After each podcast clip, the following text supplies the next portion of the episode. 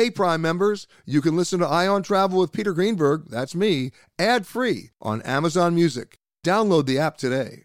This spring, if you'd rather spend time enjoying your lawn instead of trying to keep it alive, there's good news. TruGreen is the easiest and most affordable way to get a beautiful lawn. All you have to do is water and mow, and they'll do the rest weed control, fertilization, aeration, and even some things you might not even think of. They'll do all of it, while you can do literally anything else. With TruGreen, you can have your lawn looking as good as a putting green. That's not hyperbole. TruGreen is the official lawn care treatment provider of the PGA Tour. TruGreen offers a satisfaction guarantee, and they have a verified best price promise, which guarantees you the lowest price with no compromise on quality. You do you. Let TruGreen do your lawn care. Visit trugreen.com to get the best lawn at the best price with the best people guaranteed.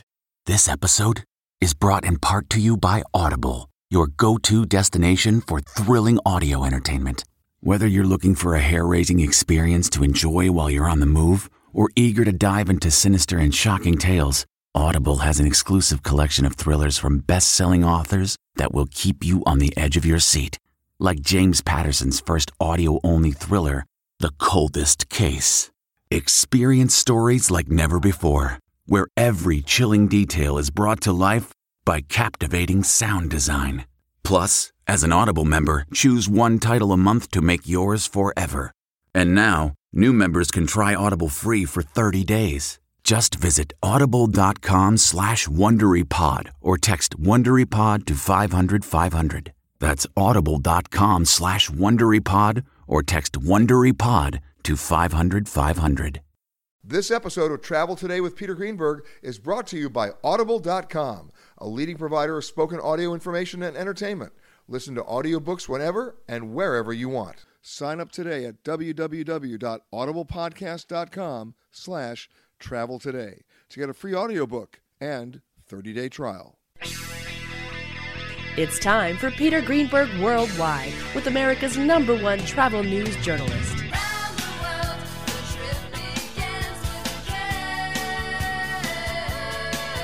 And now, the man who travels over 400,000 miles each year, your travel detective, Peter Greenberg. Hi, everybody. Peter Greenberg here, and welcome to the podcast that's done from a different location around the world every single week. One day Canada, the next day Thailand, then New York, London. You just never know. This week we come to you from Beverly Hills, California, and in particular, the Montage Hotel. Taking your calls at 888 887 3837. That's 888 88 Peter. And if you can't get through on the phones, you know exactly what to do. You email me to peter at petergreenberg.com with your name, phone number, question, or problem. We will solve it right here on the air. Well, here we are in the heart of the Golden Triangle. No, we're not talking about poppies and uh, heroin in, in Asia. This is the Golden Triangle of Beverly Hills. Uh, this hotel, they broke ground here in 2005, about a $300 million investment. And uh, it is a private luxury hotel company uh, that's uh, perfectly positioned right now uh, as, as the newest real big entrant in Beverly Hills, a, a, a city that hasn't really had a new hotel uh, in a long, long time. now, a lot of things to talk about in the news. So let's get that out of the way first and then we can talk about a lot of more fun things in Beverly Hills. Uh, my next guest has been all over the world many times with me, or I should say, I've been all over the world many times with him. Uh, he's the president, CEO, and founder of Operation USA. And when we talk about stuff in the news, uh, sadly, we have to talk about Operation USA because it's because of the news that Operation USA exists. Uh, they do unbelievable work in areas that are in need uh, where disaster strikes, uh, whether they're natural events or, or, or, or wars. Uh, and uh, Richard Walden has been doing this for how many years, Richard? 37. But who's counting?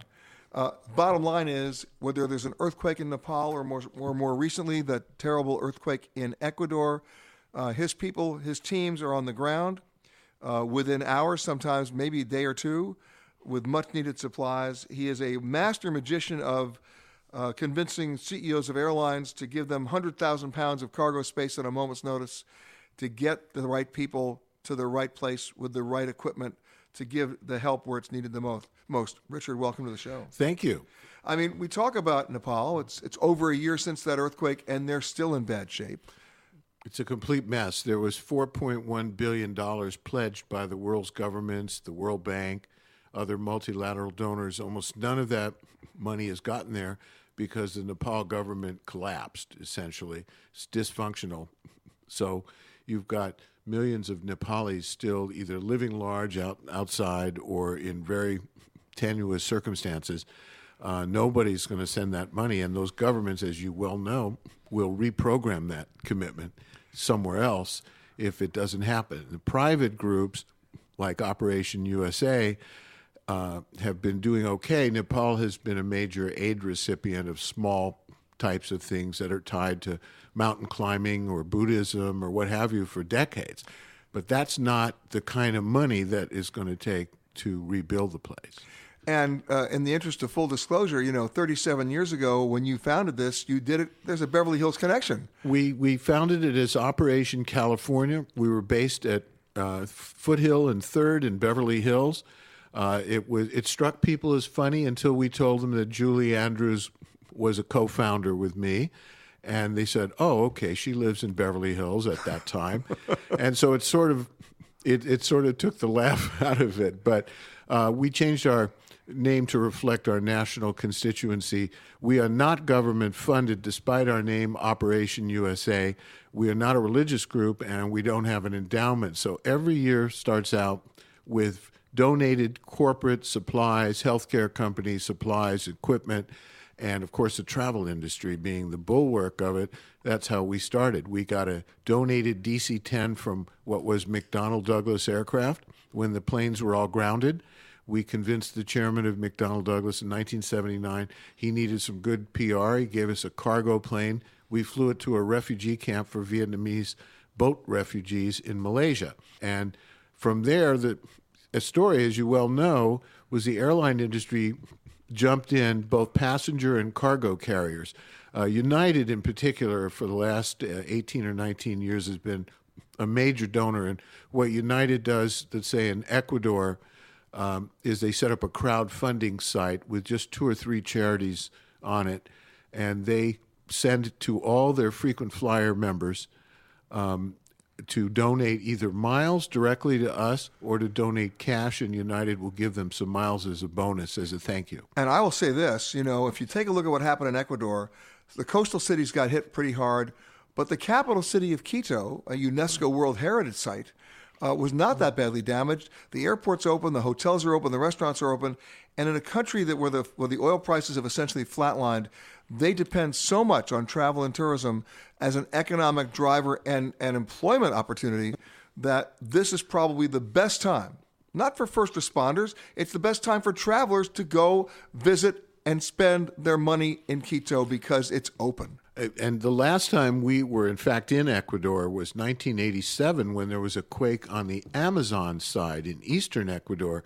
And two of us, uh, two of my staff, flew down and were given a helicopter by the government to do a needs assessment up along the Amazon. And we were able to get an airline to fly some stuff in for us.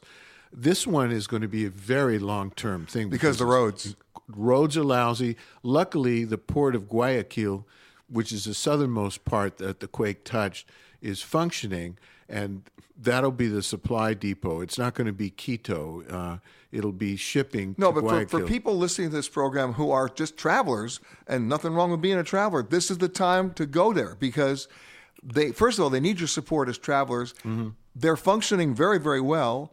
And what better time to go than when they need you? You and I think alike on that. I think it's always good to do that. We told people to go to Haiti after the quake, not during the cholera epidemic, but after the quake uh, earlier. Sure. Um, because there were some things that were functioning, and it's important to support the economy. Because you imagine the tourism industry was just decimated by that. But the quake, like this thing in Ecuador, did not affect the entire country. Large parts of Haiti were unaffected by it. Cruise lines were still going to private beaches, and it was a little discordant to think of but they were doing. But it was economic. It was economic aid. Yeah, and also the prices in Ecuador now would be very, very cheap compared to what they were before the quake. Exactly. The website for Operation USA? It's www.opusa.org.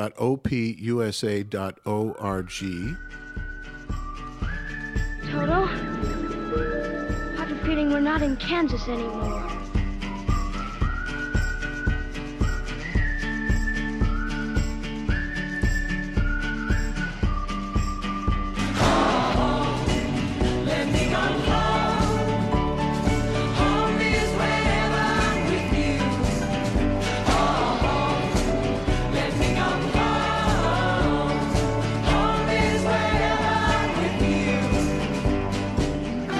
I think of legends in the hotel business, one man comes to mind because I first met him when he was running the Carlyle Hotel in New York. Then he came out to the Bel Air in Bel Air, California, and not too far from here. And then he's now here at the Montage, uh, holding the distinctive title of ambassador. And ambassador he indeed is.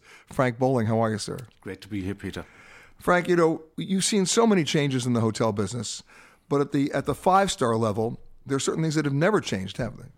certain things never change, but other things have to change. You have to sort of be aware of what your clients want.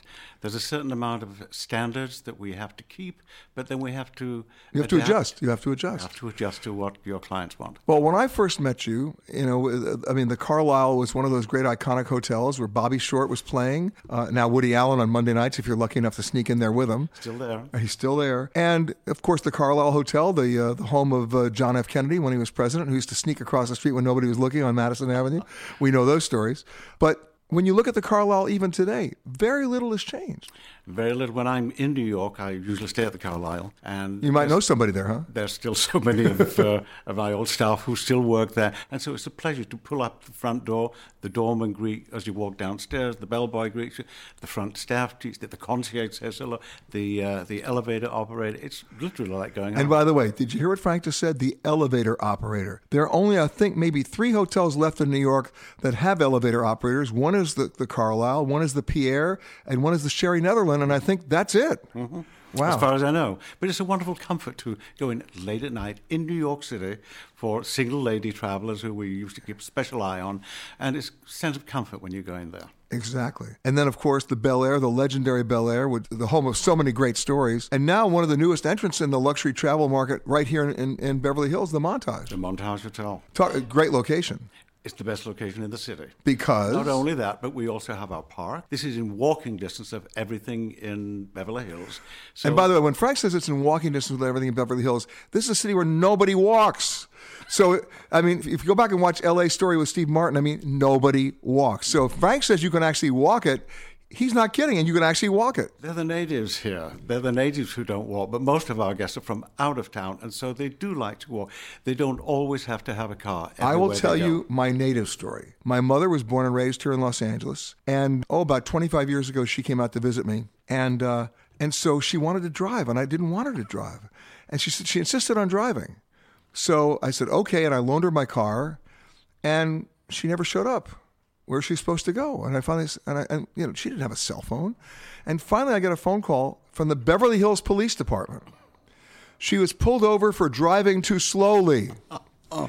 And when she got pulled over, she remembered Beverly Hills when it was all orange groves, and and so she and the cops were like 26 years old. So she she was. I went and picked her up at the police station. They loved, they didn't want her to go. She was telling them all the history about what who used to live over here and Cary Cary Grant and Clark Gable over here, and and you know what? You can do the same thing. You know. When I first moved here 22 years ago, I had to learn to drive. I'd never need to drive in, in, New York or in London before that.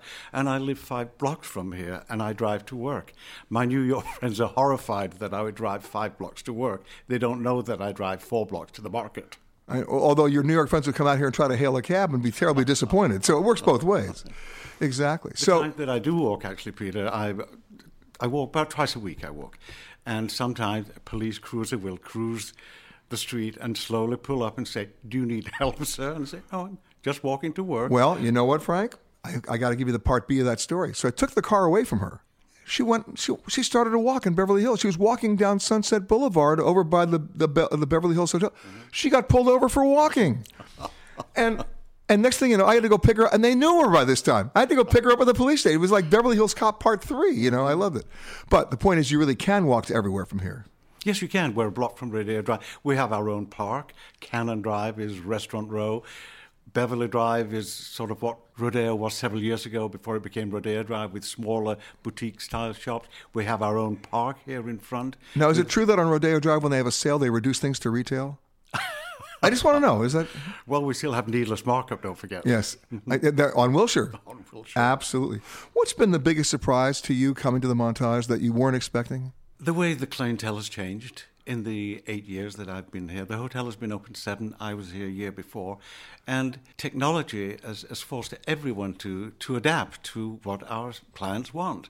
We've recently installed tablets in every room, and it's been so well received. I was a little skeptical, I have to say. when we first brought it up, but it's just been so well received. People love the fact that they can come in, open the shades, put the television on, order a wake up call. All from the tablet. Everything, all from their little tablet. It's an amazing thing. See, now I do all of that from my rotary phone. There you are. There- but you're used to this kind of thing. And it's not only our younger guests, some of our older guests are also tech savvy and they, they like the convenience of being able to, to do that. However, they do have the uh, alternative of being able to pick up the phone. Yes, and they want that personal service. Uh, If you are continuing on to another Southwest destination, please make sure that you check the monitors inside the terminal for your proper gate and flight information. If you are continuing on with another airline, we really don't care.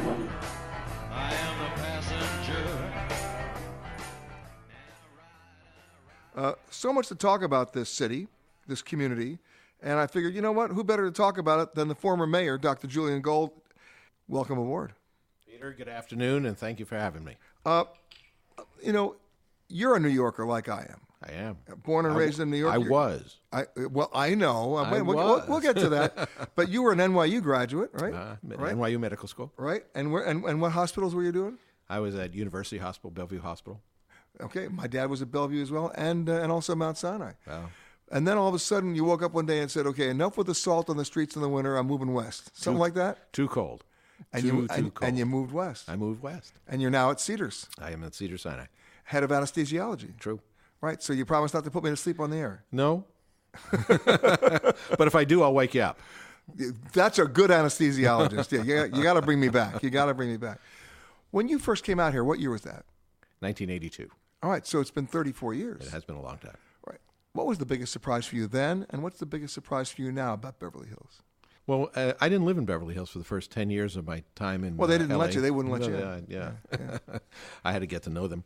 Um, Beverly Hills has actually grown. It's become a much more. It was always a sophisticated city. It's a, it's a unique place. It's it's this green garden spot that has all of this international shopping and this huge reputation and movie stars and all of that. But the reality of Beverly Hills is it's a small town, Right. And there are thirty five thousand people here. And if you didn't know that it was Beverly Hills, you can be in a small town almost anywhere. Everybody knows everybody's kids, local schools, um, soccer games, little league. You could even be mayor. You could even be mayor. I mean, what are the chances that a nice Jewish boy from New York, you know, is going to land up being the mayor of Beverly Hills? I mean, it's You know what? That's, unfathomable. That's a comedy series on NBC. if ever. unfathomable. Uh, but here it is, and um, yeah, it's been an amazing ride. And as the mayor of Beverly Hills, or when you were the mayor of Beverly Hills, I mean, what comes along with that job? It's not just a ceremonial job. No, it's not. Um, it's a real city. Cities have real budgets and real budgetary uh, problems. Uh, ours are no different than other cities. Um, you know, the, the president, uh, Mr. Obama, said at a U.S. conference of mayors that whether you're Democrat or Republican, if you're a mayor, the garbage has to get picked up. Well, you know, it's what Tip O'Neill said. All politics is local. It is, and if you think the about it, the garbage has to get picked up. The schools have to run, and the buses have to show up. Oh, and the parks have to be pretty, and there have to be after school activities.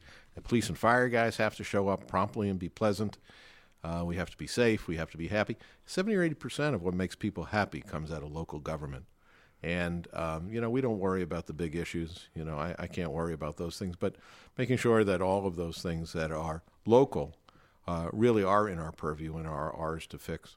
Now, you're on the city council first. I still am. Yeah, but you started there. I did start on the council. I actually started running. Uh, a buddy of mine was running for the school board, and an, an orthopedic. and, he, and he shamed you into it, didn't he? well, not quite.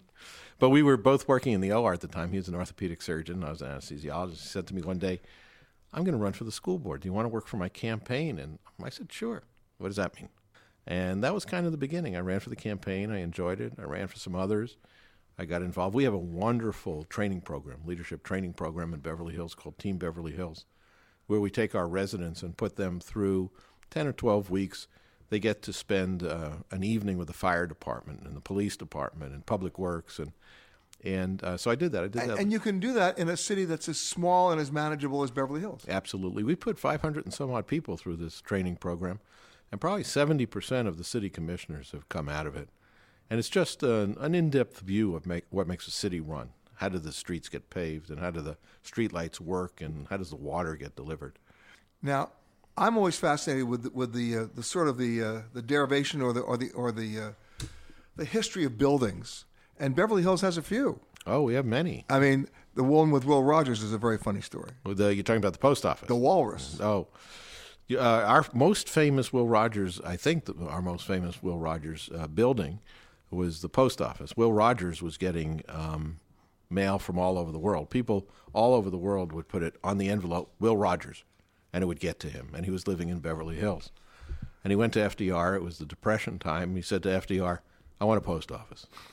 so FDR built him a post office. He built him a post office in 1933. And today, that post office, which is on Santa Monica Boulevard, uh, has been repurposed as the front part of our new Wallis Annenberg Center for the Performing Arts.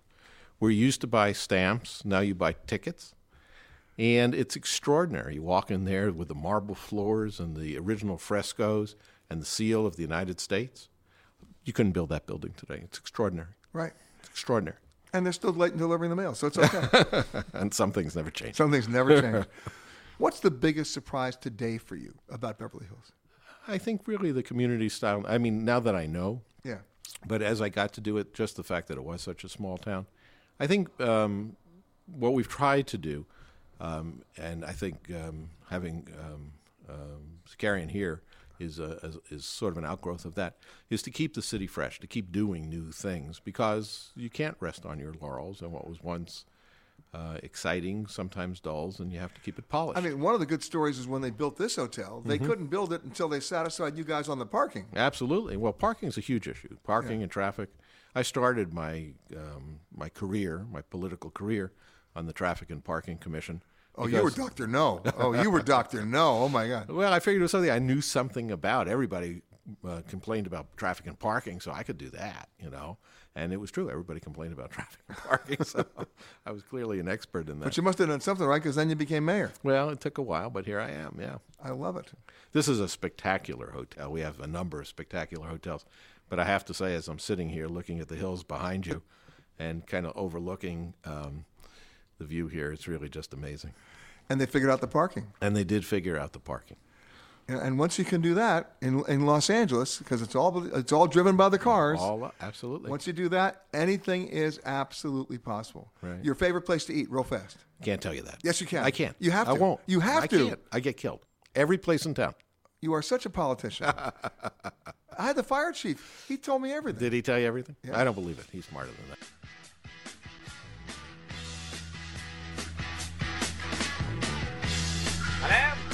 Uh, this is your captain speaking. There is absolutely no cause for alarm. Get your motor running. Head out on the highway. Looking for adventure. And whatever comes our way. My next guest uh, has a lot to say about American cuisine. He's so much a part of it. Legendary restaurateur and chef, opening up a new restaurant here at the hotel called Georgie. But of course, I know him for so many other things he's done the Lambs Club and the National in New York City, the Water Club at the Borgata in Atlantic City, cookbooks, recipes. He's everywhere. Geoffrey Zakarian, how are you, sir? Peter, how are you? Thank you. That's very kind of you. Welcome got to it. Montage. Yeah, exactly. And welcome to you to the montage. Uh, I you know, know, I'm so excited.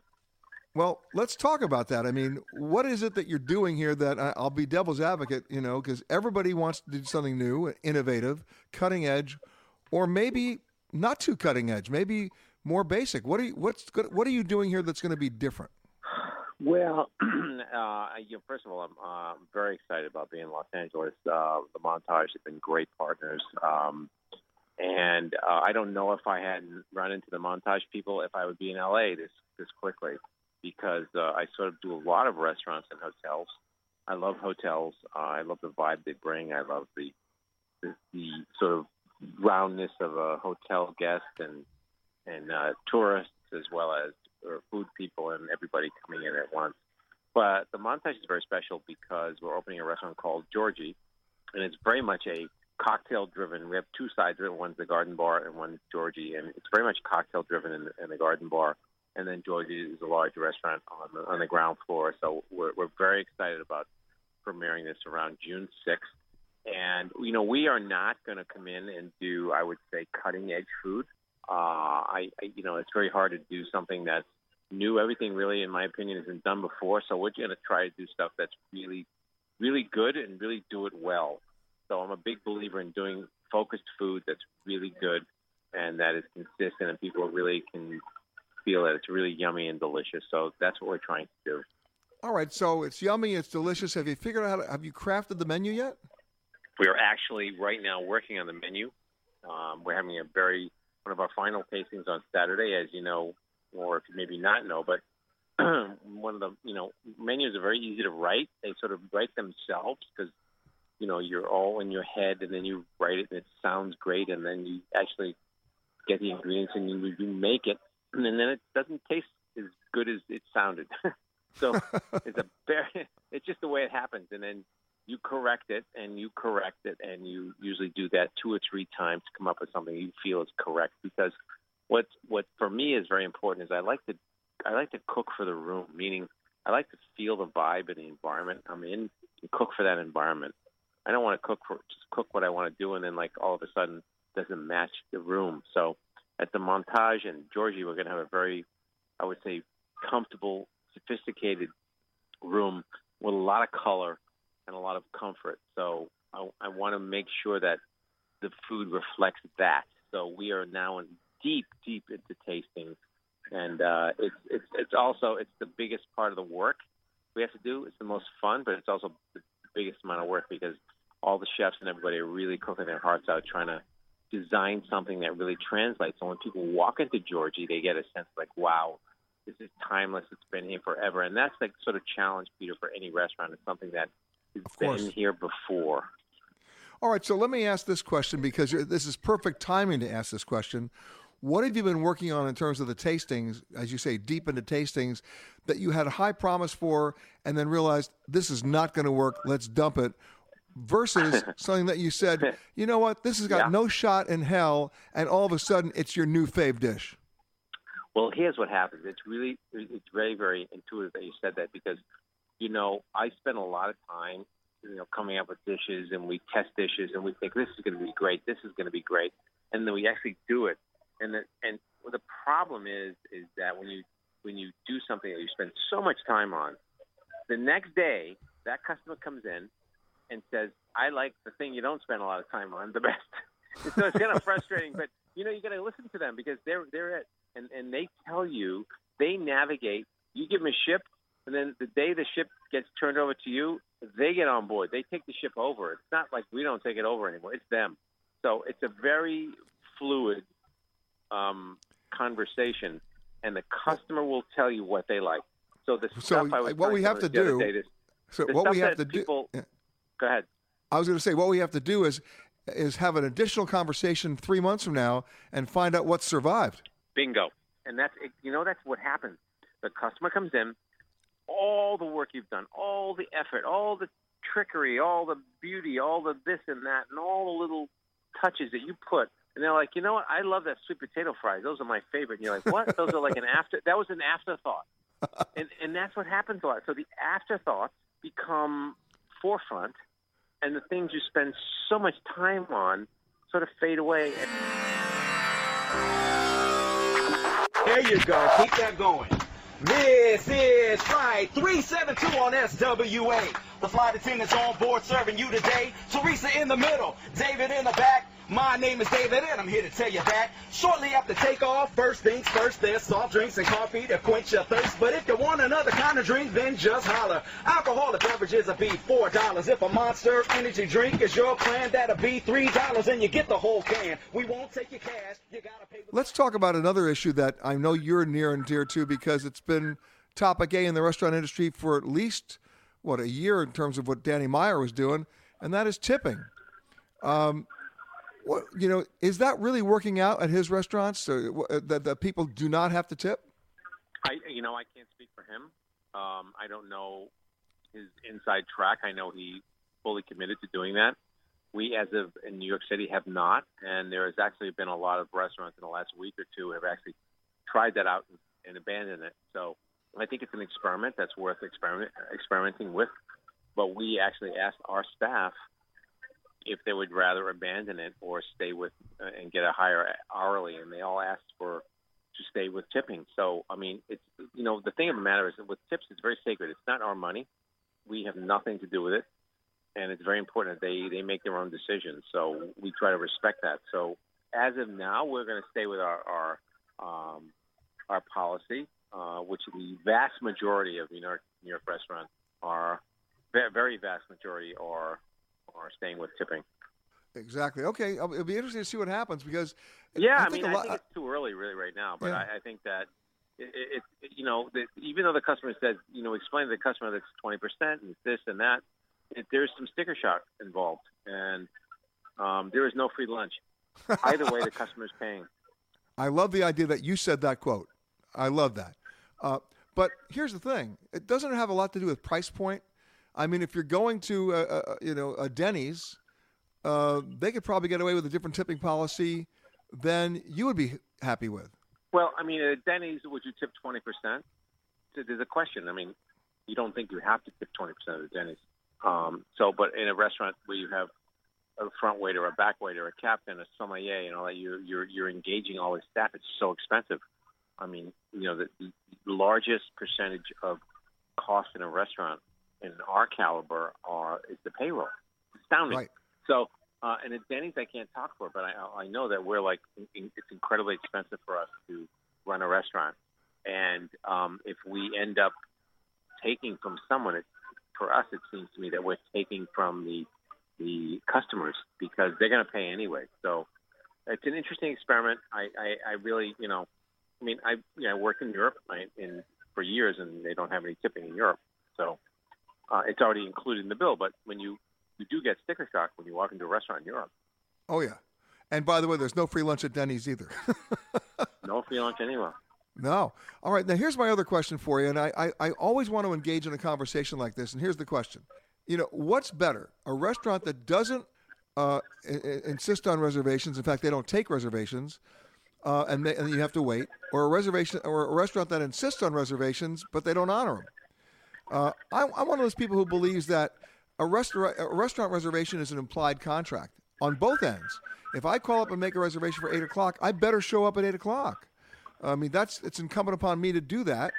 Uh, at the same time, if I do show up at eight o'clock and the table's not ready, what happened to that reservation? You, you know what I'm saying?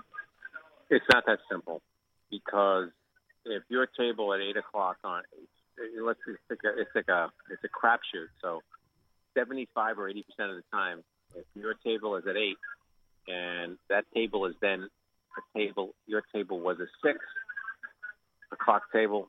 They sat at six, then that person is going to turn and they're going to leave, and then at eight you're going to be there. The vast majority of time, that works out. Person at six has a six. He shows up at six twenty. Suddenly it's eight fifteen. Eight twenty. He's getting his coffee. Your eight o'clock is not ready. Whose fault is it? It's a very big issue, and we try to manage it in the restaurant business as well as we can. But we can't go to a customer and say, "Leave," because Why? It it's happens just- to me all the time. No, I'm kidding. it just doesn't happen. It just can't do it. So you have a glass of wine. You're very sorry. You might buy a first course, but you know we we manage it so that our turn factor is enough that that we we you know it's like there's enough you know fat in the front and fat in the back that we can actually have that happen without I a gotcha. problem. But Geoffrey we Zakarian, absolutely, speaking I, about- I'm actually I'm the same way as you. I, I think it should be honored. Absolutely. Riding along in my automobile. My baby beside me at the wheel. Cruising and playing the radio. With no particular place to go.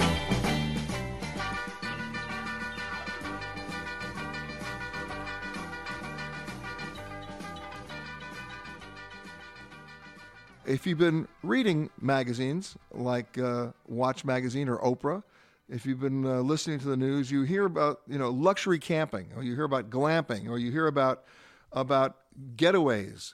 Uh, the, the one thing I hate, and, and my next guest probably hates the word as much as I do, is girlfriend getaway.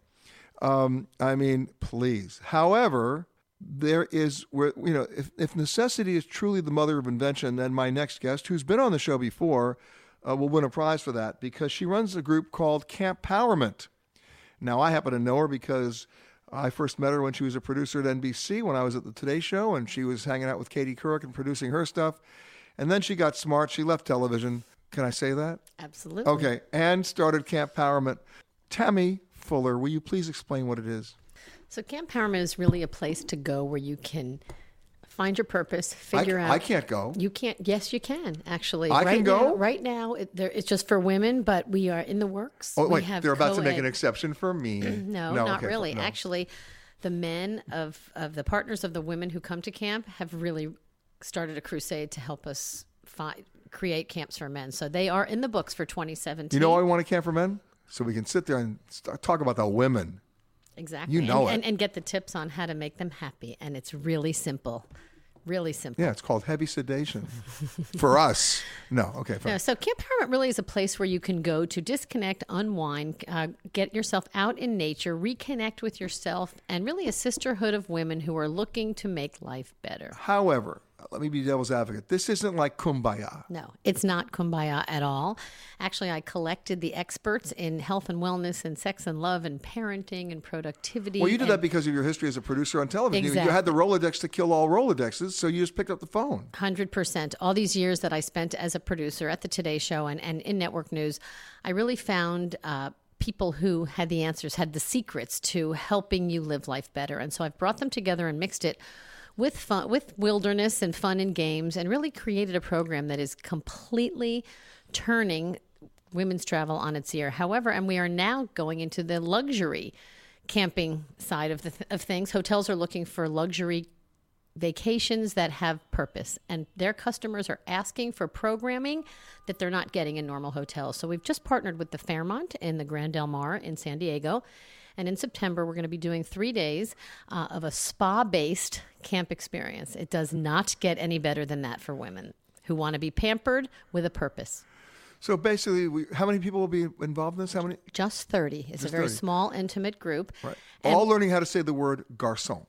Exactly. I, I knew it. I No, knew it. or learning how to say the word no. That's one of the things we do. So we bring in You see, I told you we have to we have to have a camp first so we can talk about the women because it's the women who say no. No, no, no. We don't say no enough. And so so we have experts there who are going to teach you how to receive and how to sort of learn how to not always be a giver but but learn how to take care of yourself. We have someone there who's talking about productivity. We have someone who's going to teach you how to meditate even if you've tried 4000 times and Deepak Chopra can't teach you.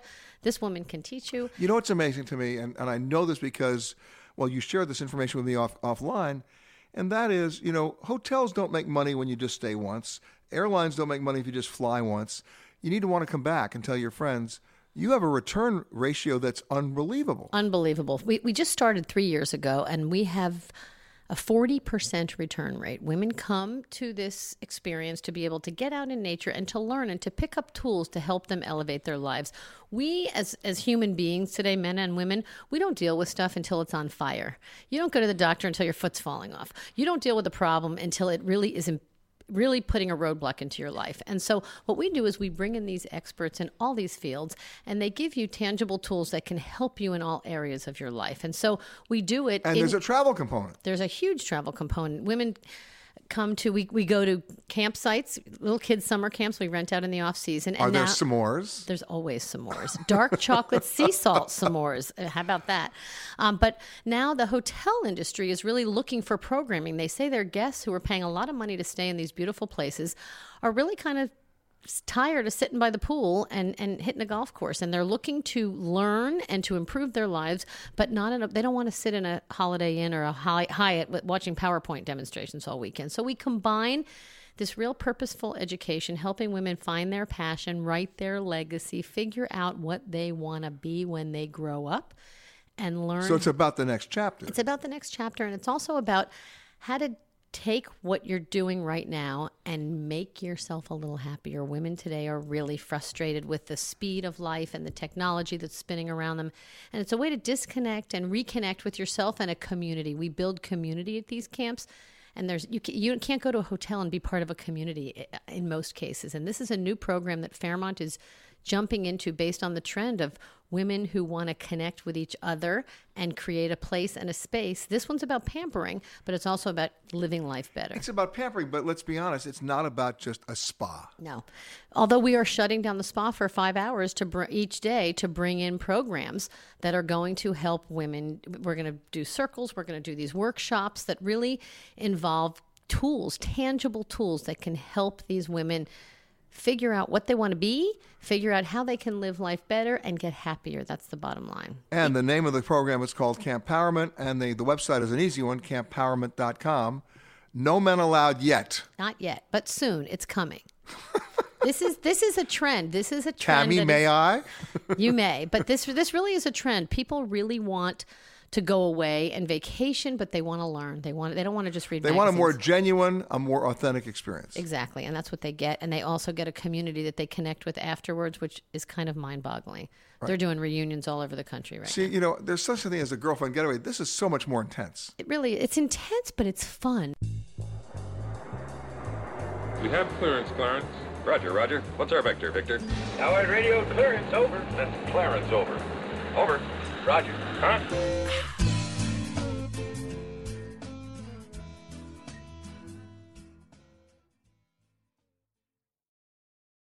Audible.com has more than 150,000 titles and virtually every genre. So check it out for yourself. Sign up today at www.audiblepodcast.com slash travel today to get a free audiobook and 30-day trial. Joining me now is something that is better than that. He knows Beverly Hills better than just about anybody. He's the author of the Beverly Hills Hotel and Bungalows, and of course, the other hotel, the other book, of course, Beverly Hills, The First 100 Years, Robert Anderson. And we've met before because uh, a couple of years ago we did this, this show from Beverly Hills, and, and once again, you, you just enlightened me with so many great stories of people who don't really know the true Beverly Hills story. What can I do to tell you? Well, let's start.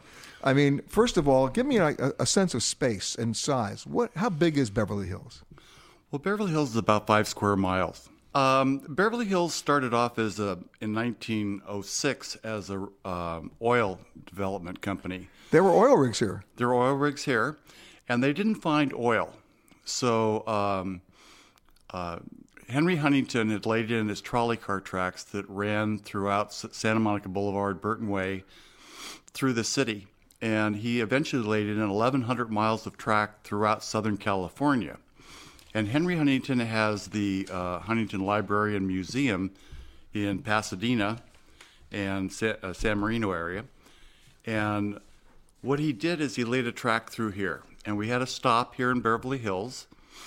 At that time, it was called Morocco Junction, which um, back in the early 1900s, they had themes for the different cities they were opening. They had Venice with the canals and the and the And, and, gondoliers. and, and by the way, they, they really did have them. yes, they did. I know. And Seal Beach and Huntington Beach, which Henry Huntington. So in any case, he laid out these tracks, and the money came. Nothing sold for the first hmm, eight years. You're boy to be back around then. Wow. 1906. As a matter of fact, I'm going to tell you a story. Is my grandfather bought what's now Brooks Brothers on Rodeo Drive for fifteen hundred dollars. okay, I made that much money sitting here in front of you in the, just the last couple of minutes, and um, it's uh, it's unbelievable the prices that are going out of control here. It's uh, Chanel just sold recently for 152 million dollars for 7,500 square feet on Rodeo Drive, and I think they'd all be quite amazed. My great grandmother, who built the Beverly Hills Hotel in 1911 and opened it with my grand grandfather in 1912, in May of 1912, that there was literally nothing here. Everything was built around the Beverly Hills Hotel. Not to take away from the montage, which we are at now. It's a beautiful hotel, but this is the grand grand dame of Beverly Hills. And every It's the Pink Palace. It's the Pink Palace. Now, what happened was is that this was in the middle of nowhere, and you've seen the photographs, and it sits here by itself. And it was a big venture to come here from the Hollywood Hotel that my great grandmother had taken managership in 1902 and built that out to 250 rooms over the next 10 years before coming and building the Beverly Hills Hotel. at Henry Huntington's urging. Now, Henry Huntington and uh, Max Whittier and Burton Green owned oil companies. They didn't find it here, but they found water here, which was, as we know today, is even more valuable than, you know, anything. So um, they decided they, the movie There Will Be Blood um, was based around uh, bringing oil, the oil people, and th- that were they were developing oil fields up in Kern County, and they did quite well. Um, That's Bakersfield. Bakersfield, and the money they wanted to treat their families to something special. So Beverly Hills was set out in such a way that north of Santa Monica Boulevard were mid-range homes, acre plus, and then above Sunset were five acre pluses where you could keep your horses. and uh, actually, the Beverly Hills Hotel kept 20 gaited Kentucky horses for the guests' private use. And they'd have rides up in the hills behind the hotel. And as a matter of fact, they actually had fox hunts behind the hotel, which uh, people find now they hard just it in the bar. Yeah. well, yes. So it has developed into something special, the city. Um, I mean, I'm very proud to live here, and I'm, my my family's heritage here in Beverly Hills, and I feel very comfortable here with our police, fire, and medical attention. That Well, it's a community that everybody seems to know everybody else. Well, they do, or if they don't, they know someone else who does. Yeah. Um, I happened to have lunch yesterday with the the new chief of police, who's a woman, who just came on, and she's a lovely lady, and I had lunch with her yesterday, and we're very progressive here. Let's put it that way. Yes, you are. Now, it's a whole lot more expensive to be here now than it was when your grandmother showed up, Oh, absolutely. right? And and so many people have been priced out of it. So you have a great tourism volume here. People li- like to come and shop, and and they better bring their wallets, right? Yeah. I mean, we, we go back to the days of Beverly Hills Cop. You know, the the Eddie the Eddie the Eddie Murphy I mean, Eddie Murphy movies. What's changed since that? You know, what's funny is I was watching that the other night. They had it was on AMC or something. And I was watching it, and some of the stores that they go past on Rodeo Drive. Right. And I'm going, wow. You know, the Daisy uh, discotheque. That's and- gone. Well, a lot of it's gone. Um, but Gucci and uh, Fred Hayman started this trend for the street, and Dick Carroll from Well, Fred Hayman was Giorgio, wasn't it? That's correct. Yeah. And um, as a matter of fact, unfortunately, he, He passed just passed away recently, Just yeah. passed away, and they're having services for him this Sunday. And he brought us that Robert Graham sculpture on Rodeo Drive. That's a beautiful torso, and uh, we're going to pay tribute to him. He and Betty and his son Robert are very close friends of mine. But I remember the days of Bijan. Oh yeah. And, and Bijan was was a whole different approach to marketing. It was basically let me insult you and you can stand in line for it. Make an appointment. You had to make an appointment to to overpay. you had to make an appointment to overpay. It's true, right? And people did. Yep. Now I remember a story that I'm sure you do. It was on New Year's Eve. I remember it so well. I was, I was going to a party. Actually, it was New Year's night, so it was the night of January 1st, and I get a police radio call. I was working for CBS then. Hmm? That there was a fire on Sunset Boulevard. Oh, jeez. And I'm also a fireman in New York. Oh. And so when I, I said, they said, can you get over there right away? So I run over, and the minute I get over there, I knew right away it was arson because I saw the fire burning in four separate locations. and that was the Sheikh's home on Sunset right. Boulevard That's that they just completely torched one. I mean, completely gone. It's called something lightning. Yeah. But Yeah. excuse me. Um, yeah, that was something. They had a whole uh, interior room that was uh, climate controlled. It could go from 20 below zero to 115 in a matter of five or 10 minutes. We're talking with Robert Anderson, the author of the Beverly Hills Hotel, and of course, Beverly Hills, the first 100 years. When that fire happened, that was almost a turning point uh, in, in the most recent history of Beverly Hills because people didn't know what to do in terms of zoning because before he, before he showed up, you could have as big a place as you want. Well, no one thought that anyone would possibly do what he did. And as a matter of fact, when he had uh, statues out in front with their private parts painted in Yeah. and plastic flowers. And every bus and car stopped to take a picture. It was Yeah. unbelievable. Robert, stick with us because when we Sure. come back, we have a whole lot more to talk about the history, past, present, and maybe even future of Beverly Hills. Hello and welcome to Alaska Flight 438. We'd like to tell you now about some important safety features of this aircraft. The most important safety feature we have aboard this plane is the flight attendants. Please look at one now.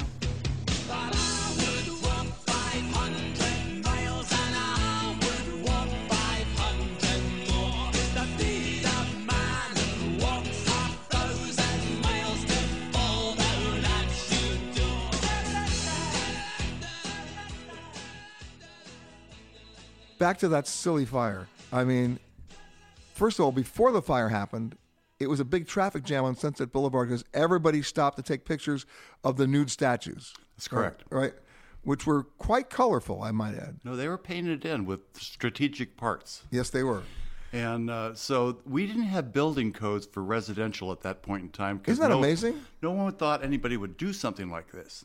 And that's when it all started. But after the fire, it sat there for about 15 to 20 years. It was in litigation. It was in litigation.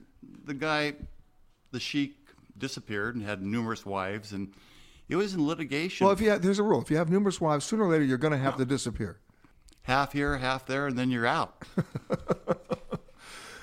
That what's in that property now? There are two very large homes there, and um, it's right on Sunset Boulevard, and um, it's a very expensive home, but it's right on Sunset Boulevard. And like when when we were kids or younger, this wasn't Sunset Boulevard wasn't a freeway, and that's what's happened here. The traffic has gotten so horrendous here in Beverly Hills. All right, so let me ask you this question because you've been here so long, you know this. What's your secret place to go hide out in Beverly Hills? Where do you like to go hide out? Well, one of the places I like to go is down by the pool at the Beverly Hills Hotel. And most people don't know this, and I'm sharing it with you and your listeners, that you can actually go down to the pool, have lunch, um, and look at the beauties or the gentlemen down by the pool and have your lunch. And I'm just, that's a little tip. And you don't have to be a guest there. That's correct. That's a cool thing. And of course, the Cabana Boys at the Beverly Hills Hotel are notorious. That's right. they know who, what, where, and They know everything. and too much. Well, there was a guy, and you remember him, who used to be the maitre d' at the Polo Lounge. Dino. Dino. And Dino had quite he had quite the operation going there. There was a rule. Let's see how much you, you and I will agree on this. They had a rule at the Polo Lounge that no unescorted women were allowed into the Polo Lounge after six o'clock at night. Yeah. yeah. Yeah. Well, uh, I'm not going to comment on that. I've been happily married for 30 years, and and, uh, and but I've seen some really strange things go on there. Do you remember when they had phones that they would bring to your table and plug table. in? Exactly. And they had the little Philip Morris man. Yes, he- with- and he was a small, he he was was, a- he a, little a person. He was vertically challenged. Yes. And he'd go around with his clipboard and with bells on it saying, "Pa- "Paging Mr. And the, Greenberg." and and the Yep. biggest scam was you wanted to have yourself paged at the Polo Lounge, even if nobody was calling. And the pool. Yes. And the pool. And, have- and by the way, I know the guy whose name was Johnny. His name was Johnny, and he Yeah, had a, and he had a that's little right. high voice. "Pam, phone call, Mr. Neiman, Mr. Peter Neiman." You and, and you really for me? Of course, you were the one who called yourself. you Yeah. know? I mean, it, was- it, the egos that were there were unbelievable. But if you still go in there today, they will tell you this is where Marilyn Monroe sat. This is where Clark Gable sat. This is where Jimmy Cagney sat. This is right, Mm-hmm. and and it's amazing. And how many deals have been made in that polo lounge? Well, Jeffrey Katzenberg said that everybody in the in the movie or uh, film industry or the industry in general has had one major deal happen there at the hotel, some instrumental deal that has happened in the Polo Lounge or on the grounds of the hotel in the business. And um, But Katzenberg was notorious for double booking breakfasts. He'd have one breakfast at the Bel Air and one breakfast at the Polo Lounge. well, it's both owned by the same people now. It is now, yes, of course. All right. The Dorchester guys, of course. And Warren Beatty, you know, would. I'm going to tell you a funny story. For those people who remember the movie Shampoo, now we can go back and talk about that scene from the uh, from that movie. Yeah. So I'm with Warren Beatty, and he was, I think he's still working on it. Howard Hughes. Um, he was going to play Howard Hughes in the later years, and we were working at the hotel, and I had gotten him photographs of what the actual phone numbers were on the phone and what the bungalows looked like in the 50s and 60s. And he told me one day, he said, You know, I'm going to tell you a story. He said, I was walking back to my room, my bungalow at the hotel, and I was being followed by these three big men in black suits. And I got back to the room and I called the front desk and I said, Hey, who are these people from the Tattler or something that are following me? They said, Mr. Hugh, Mr. Mr. Beatty, is it's not about you, it's about um, Howard Hughes, and he's in there, and those are his men that are following you. So Exactly. Now, the real story that I want to share with you about Howard Hughes, Yeah. because my mom was a Los Angeles native. She grew up here. Mm-hmm. And and she tells a couple of unbelievable stories. Where are the wagons? The wagon is too slow. Can't you ride? It's not that he can't ride. How is it you put it home? They're dangerous at both ends and crafty in the middle. Why would I want anything with a mind of its own, bobbing about between my legs?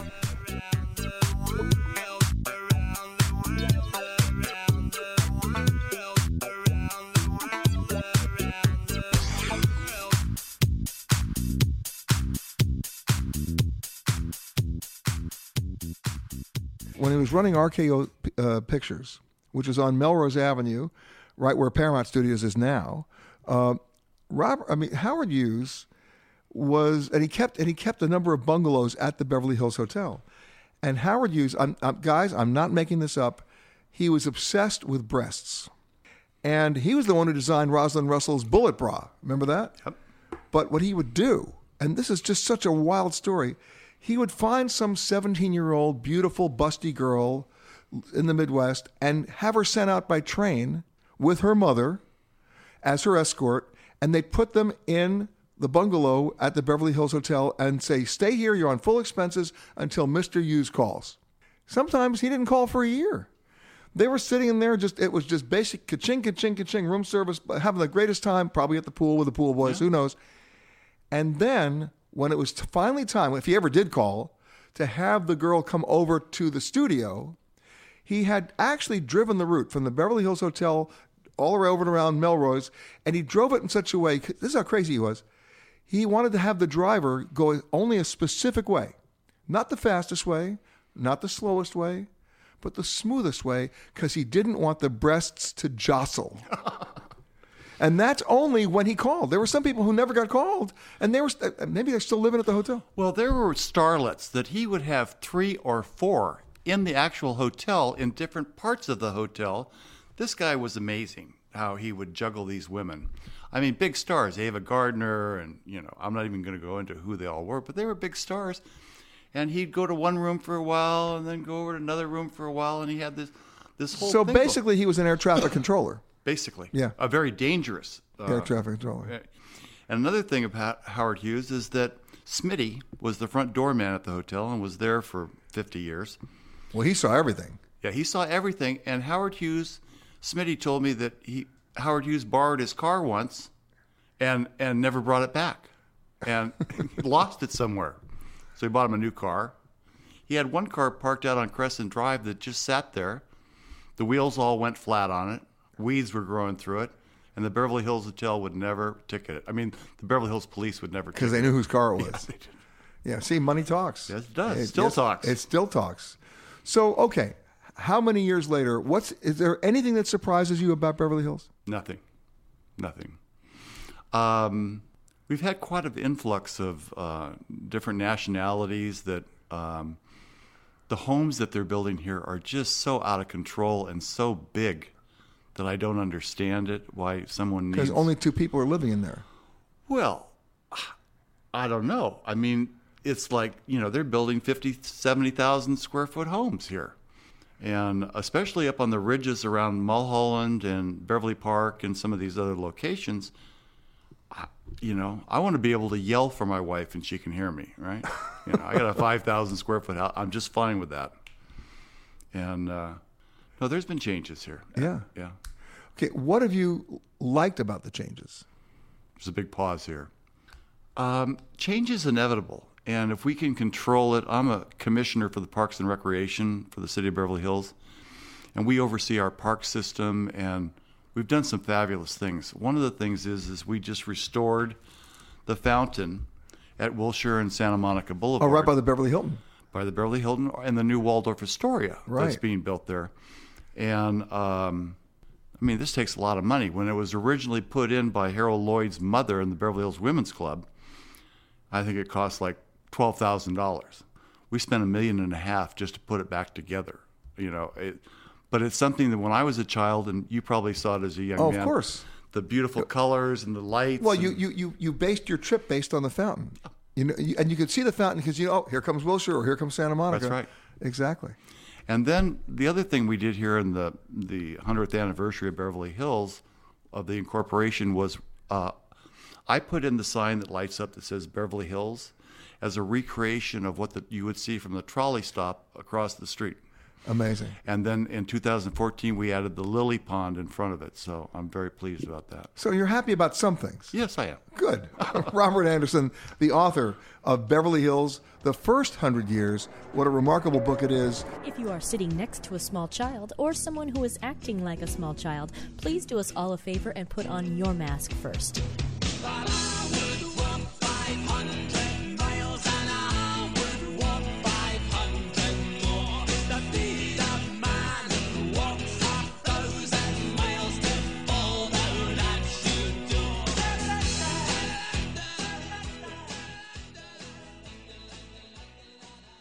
Probably our best source of information because they live what they do. He's the fire chief of Beverly Hills, Ralph Mondell. How are you, sir? I'm well. Thank you for having me here. Oh, listen, thank you for being here. Uh, you know, I always like to say, you know, you've been in everybody's restaurant, you've been in everybody's hotel, you've been in everybody's house. You know, people take tours of Beverly Hills to meet the celebrities.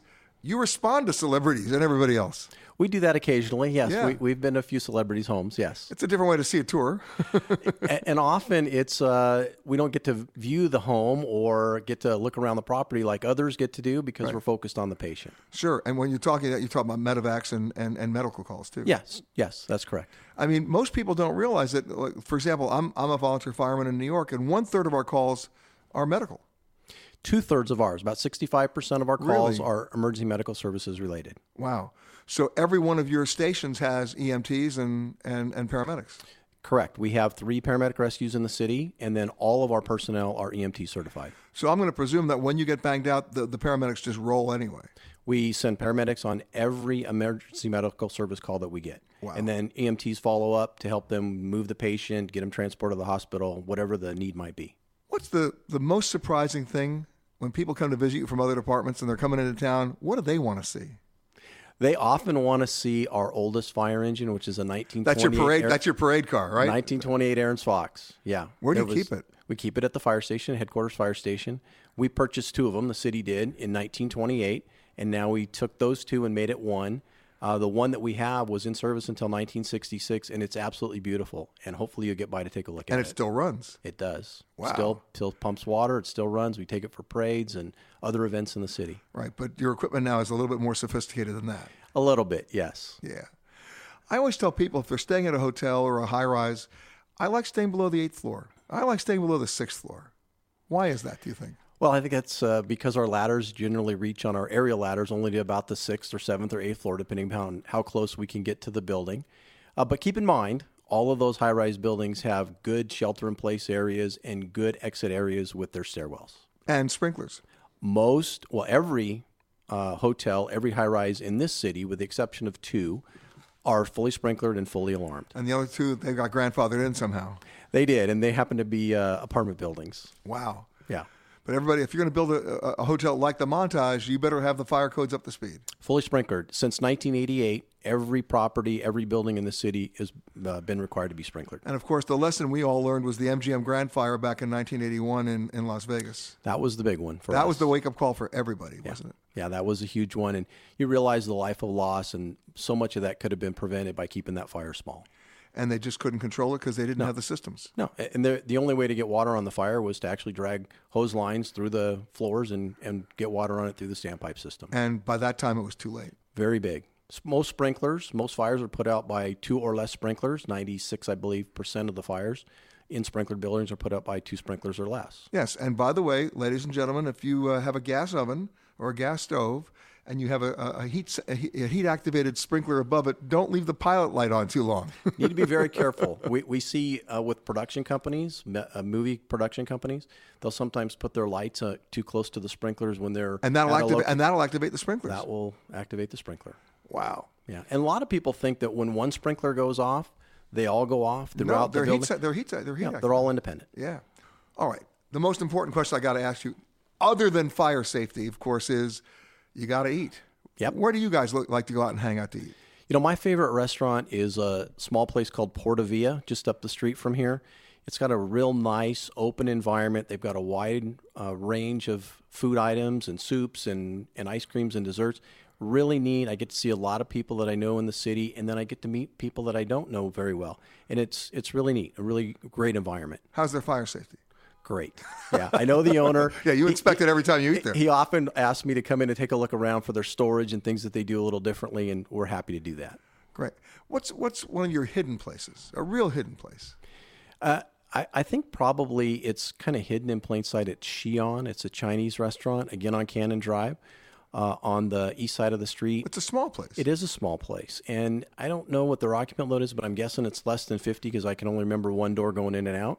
And so it's. I see. As a fireman, if I only remember see only see one door going in and out, I'm sitting facing the window. Of course, yeah. There's probably an exit to the rear, but I haven't explored that. But it's really great, and they have um, great servers. They'll give you anything that the, that you want, and they just keep bringing it and keep bringing it, keep asking you what you want you know, more of and what you want to try. It's really a neat place. What's your biggest challenge? I think our biggest challenge right now is replacing the people that we have retiring. Um, there's so many good people in the world. And Are you in trying our to tell me that the Beverly Hills Fire Department's having trouble recruiting? We don't have necessarily trouble recruiting, but we have trouble getting good quality people. Got it.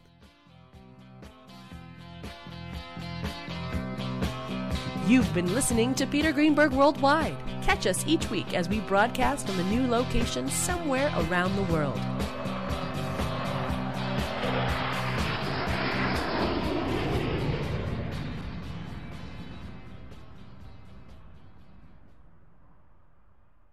If you like Ion Travel with Peter Greenberg, you can listen early and ad-free right now by joining Wondery Plus in the Wondery app or on Apple Podcasts.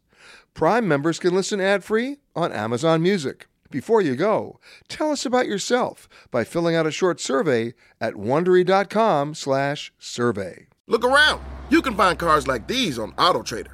New cars, used cars, electric cars, maybe even flying cars. Okay, no flying cars, but as soon as they get invented, they'll be on Auto Trader. Just you wait. Auto Trader. Survivor's back, and so is On Fire, the only official Survivor podcast. And we have a twist a new co host, the winner of Survivor 45, Dee Valladares. Hi! Listen to On Fire, the official Survivor podcast, wherever you get your podcast.